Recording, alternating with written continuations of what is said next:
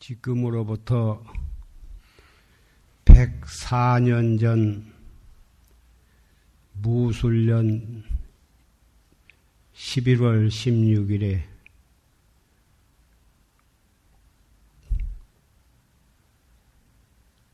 전강 대종사께서 탄생을 하셨습니다.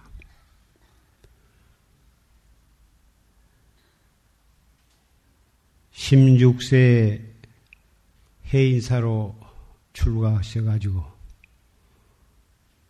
같이 공부하던 도반이 비명에 죽은 것을 보고 무상을 뼈아프게 느끼시고서 즉지사 선방으로 그 어린 나이로 가셨습니다. 어떻게 용맹정진을 하셨던지 23세에 견성을 하시고 전국 6대 선지식을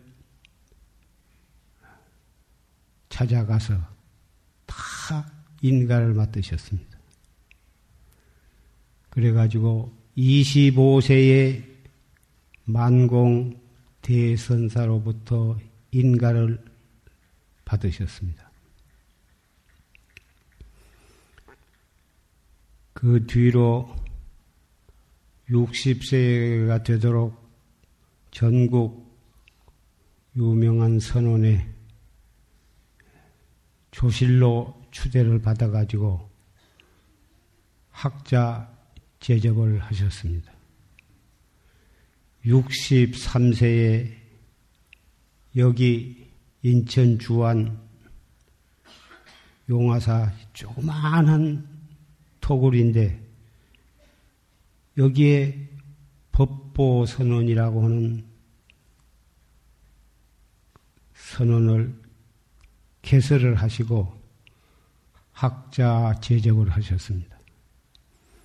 72세에 용주사 중앙선언을 개설을 하시고 학자 제접을 하셨습니다.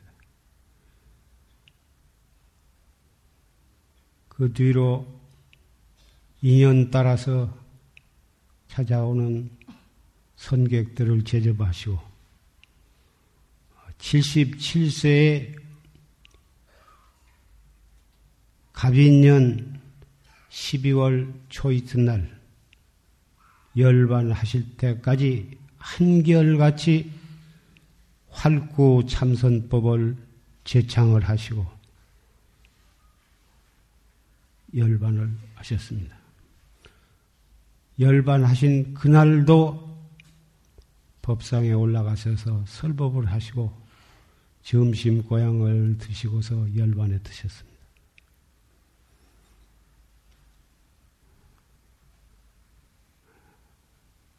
조지스님께서는 어려서부터서 출가하시고 출가하셔 가지고 일생 동안을 평생 동안을 가난하게 사셨습니다.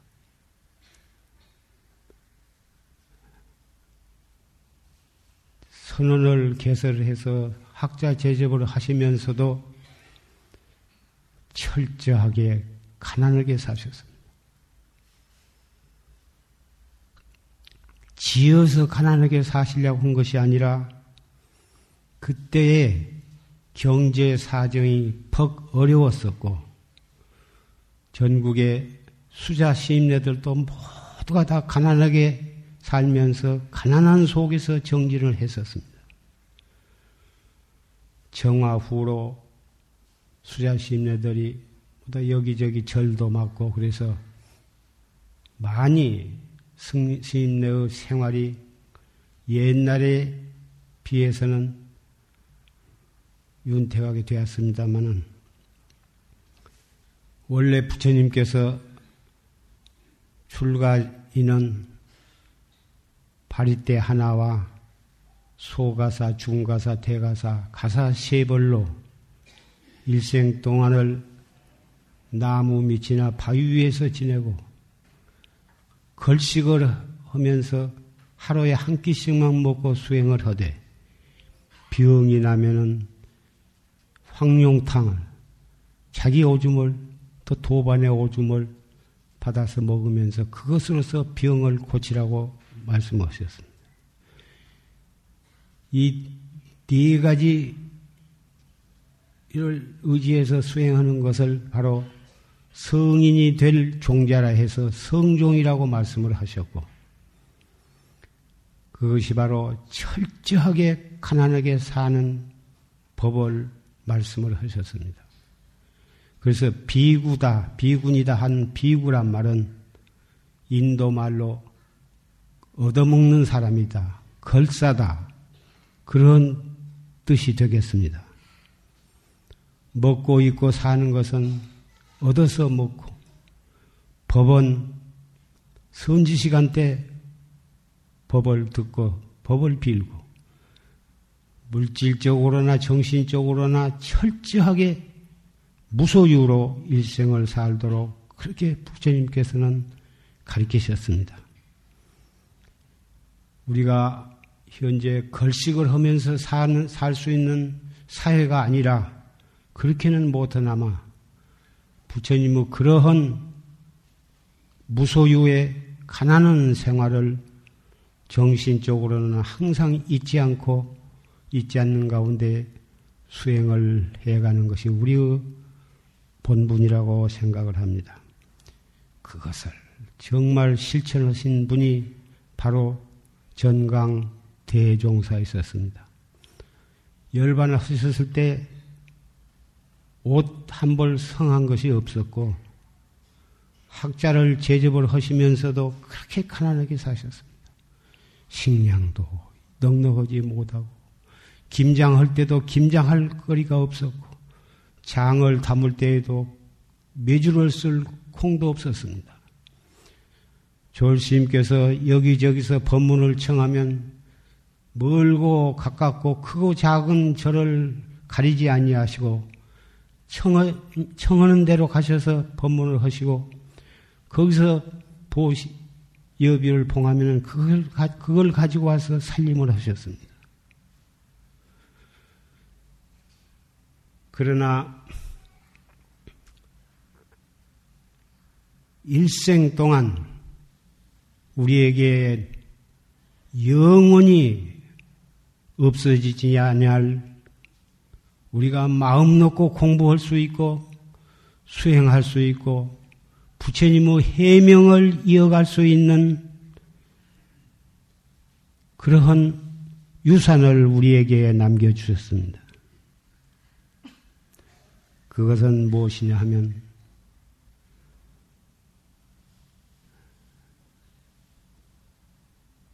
열반하실 때까지 10년 계속해서 조심의 일대기, 일생 동안 수행하신 것과 선지식과 법담을 해서 인가를 받은 것과 모든 그런 일대기 법문, 그리고 인연 따라서 설법하신 모든 법문, 새벽마다 어떤 신도가 녹음기를 기증을 해서 그것을 녹음을 해 놓으셨습니다. 그 녹음해 놓으신 테이프가 지금은 CD로 해서 참 잡음도 안 나고 잘 들을 수 있게 되었습니다마는 그 어려운 형편에서도 테이프를 사가지고 그 녹음을 남겨주셨습니다. 우리는 열반하신 지 27년이 되었지만은 그 녹음 법문에 의해서 우리는 어떻게 공부를 해가야 바르게 하는 것인가? 수행인은 마땅히 어떻게 살아가야 할 것인가? 구구 절절히 간곡한 법문을 남겨주신 것이 비록 열반을 하셨어도 우리는 우리 가슴 속에 그리고 우리의 도량에 조세스님이 살아계신 걸로 알고 수행을 할 수 있게 해주신 것입니다.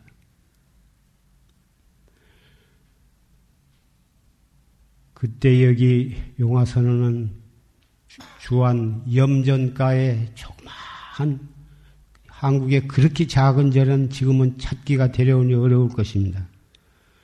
그 조그마한 절에서 용화선언을 개설해가지고 학자 제접을 시작을 하셔가지고 오늘날 우리가 이렇게 모여서 정진하고 법문 들을 수 있는 이런 도량이 되도록 다 해놓으신 것입니다.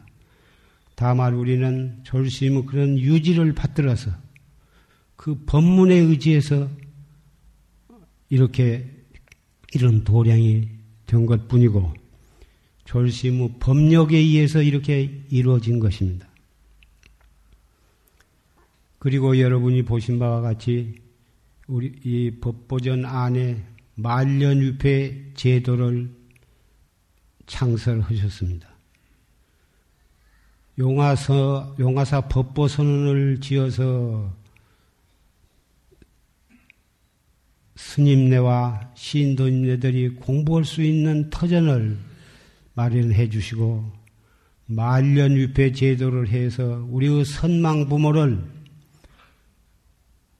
제도할 수 있는 토설전 내원공이나 극락세계에 가서 왕생하실 때까지 편안한 영가의 안주처를 만들어 주시고 여기에 말년위패를 모시면은 영가들이 여기에서 행해지는 모든 법요식에 직접 참석을 하시고 법문에 의지해서 영가의 몸으로서 마음을 닦아가다가 그러다가 인연이 도래하면 도설촌대원궁에 가서 왕생하시도록 그러한 제도를 여기에 마련해 주셨습니다. 선망 부모를 좋은 곳으로 전도해 드리려는 여러 신도님들의 정성에 의해서 그래서 이 용화선언은 오늘도 이렇게 큰 부족함이 없이 이렇게 선언을 운영해 나가고 정법을 선양해 나가고 있는 것입니다. 그런데 졸심께서는 일생 동안을 어떠한 법을 가지고 제창을 하셨느냐 하면은 거두절미하고 최상승법, 활구참선법을 한결같이 제창을 하셨습니다. 여러분께서는 그동안은 많은 졸심의 녹음 법문을 들으시고 또 테이프를 소장하고 계신 분이 많으리라고 생각이 됩니다만은 어느 법문을 들으나 그 요점은 활구참선입니다. 요새 참선법이 많이 전국적으로 또는 세계적으로 선양이 되고 있습니다만은 진정한 의미의 활구 참선 법은 듣기가 대단히 어려운 상황에 놓여 있습니다. 근자의 비파산하다 또 뭐 제3 수행법이다 해가지고 동남아 그런 데에서 그런 수행법이 흘러 들어와 가지고 많은 신도들 그리고 시임내 가운데에도 그런 데에 눈을 팔고 있는 분이 있단 말을 들었습니다마는 여러분이 금강경을 어, 보신 분은 부처님께서 말씀하시기를 내가 연등불 앞에서 얻은 바가 있어서 내가 서가모니 불로 출세허리라고는 수기를 받았느냐. 수보리에게 그렇게 물으신 것이 여러분은 기억이 나실 것입니다. 만약에 부처님께서 연등불소에서 얻은 바가 있었다면 서가모니 불로 술세할 수 있다고 수기를 주시지 않았다는 것입니다. 요새 빛바사나니 무슨 제3 수행법이니 한 것은 자꾸 해 가다 보면 보이는 것이 있고 얻어지는 것이 있고 진취해 가는 것을 스스로 느낄 수 있어서 좋다는 것입니다. 그런데 활구참선법은 처음부터 구경의 깨달음을 얻을 때, 깨달을 때까지 보이는 것이 있을 수가 없고, 나타난 것이 있을 수가 없고, 더듬어 들어가는 것이 있을 수가 없고, 얻어지는 것이 있을 수가 없습니다. 얻을 것이 있고, 보일 것이 있고, 더듬어 들어갈 것이 있다면 그것은 사도라고 부처님께서도 그렇게 규정을, 엄격한 규정을 하셨고, 역대 주사도 다 그렇게 말씀하신 것입니다. 어떠한 제3 수행법, 수행법이니, 제사 수행법이니 해가지고 보이는 것이 있고, 나타난 것이 있고, 더듬어 들어갈 것이 있고, 그렇다면 그것은 지용법이 아니라는 것을 저는 삼세제부를 증명으로 모시고 강력하게 말씀을 드린 바입니다. 그 까닭은 그렇게 해서 설사 무엇이 얻어지고 알아지고 보이는 것이 있다 해도 그것이 바른 깨달음이 아니라는 것입니다. 따라서 오늘 졸시무 추모제를 맞이해서 이런 말을 언급하게 된 것은 심지어 각 선방에도 그러한 풍조가 직접 간접으로 흘러 들어오고 있다는 사실입니다. 이것은 바로 정법을 망가뜨리고 정법을 좀먹는 그러한 것이기 때문에 이렇게 강경하게 말씀을 드린 것입니다. 이것이 바로 조주스님께서 일생 동안 선양하신 활구 참선과 직접 관련이 있는 말씀이기 때문에 조주스님의 추모제를 기해서 이런 말씀에 대해서 언급을 하게 된 것입니다. 조주스님께서는 23세의 어린 나이로 확철대오를 하시고 33세의 그 어린 청년의 몸으로 양산 통도사 선언의 초실로 추대를 받으셨습니다. 그러한 선지식인데도 일생 동안을 몸이 불편하시거나 눈이 오나 비가 오나 항상 초저녁 저녁 고향을 드신 뒤로는 잠깐 쉬었다가 11시경이 되면은 그때부터서 예불 할 때까지 계속 밤정기를 하셨습니다. 이 가운데는 졸심을 가까이 모시고 시봉하신 분이 있으리라고 생각이 됩니다마는 그렇게 무섭게 정진을 하셨습니다. 우리가 비록 졸심 열반하신 지 27년의 세월이 지냈고 또 앞으로 세월이 하루하루 가다 보면 50년이 되고 100년이 되고 500년이 돌아올 때가 있을 것입니다만은 그것이 바른 법이라면 무슨 정진하다가 무슨 소견이 나거나 보인 바가 있거나 얻어진 바가 있거나 그런 것은 바로 삿된 소견이요. 잘못된 일시적인 경계일 뿐 그것이 구경의 깨달음이 아니라고 한 것을 우리는 잘 알고 그런 마음가짐으로 정진을 해가야 할 것입니다. 예. 바로 법요식이 거영이 되고 분양이 끝나고 나면 점심 고향이 간략히 마련이 되어 있으니 좀 바쁘시더라도 전부 다 고, 고, 점심 고향을 드시고 돌아가시기를 바랍니다. 우리는 숙세의 깊은 인연이 있어서 법보 가족이 되었습니다. 법보 가족은 정법을 믿고 오직 정법에 의지, 의지해서 살고 정법을 실천하고 정법에 의해서 바른 수행자가 되어야 하리라고 생각을 합니다.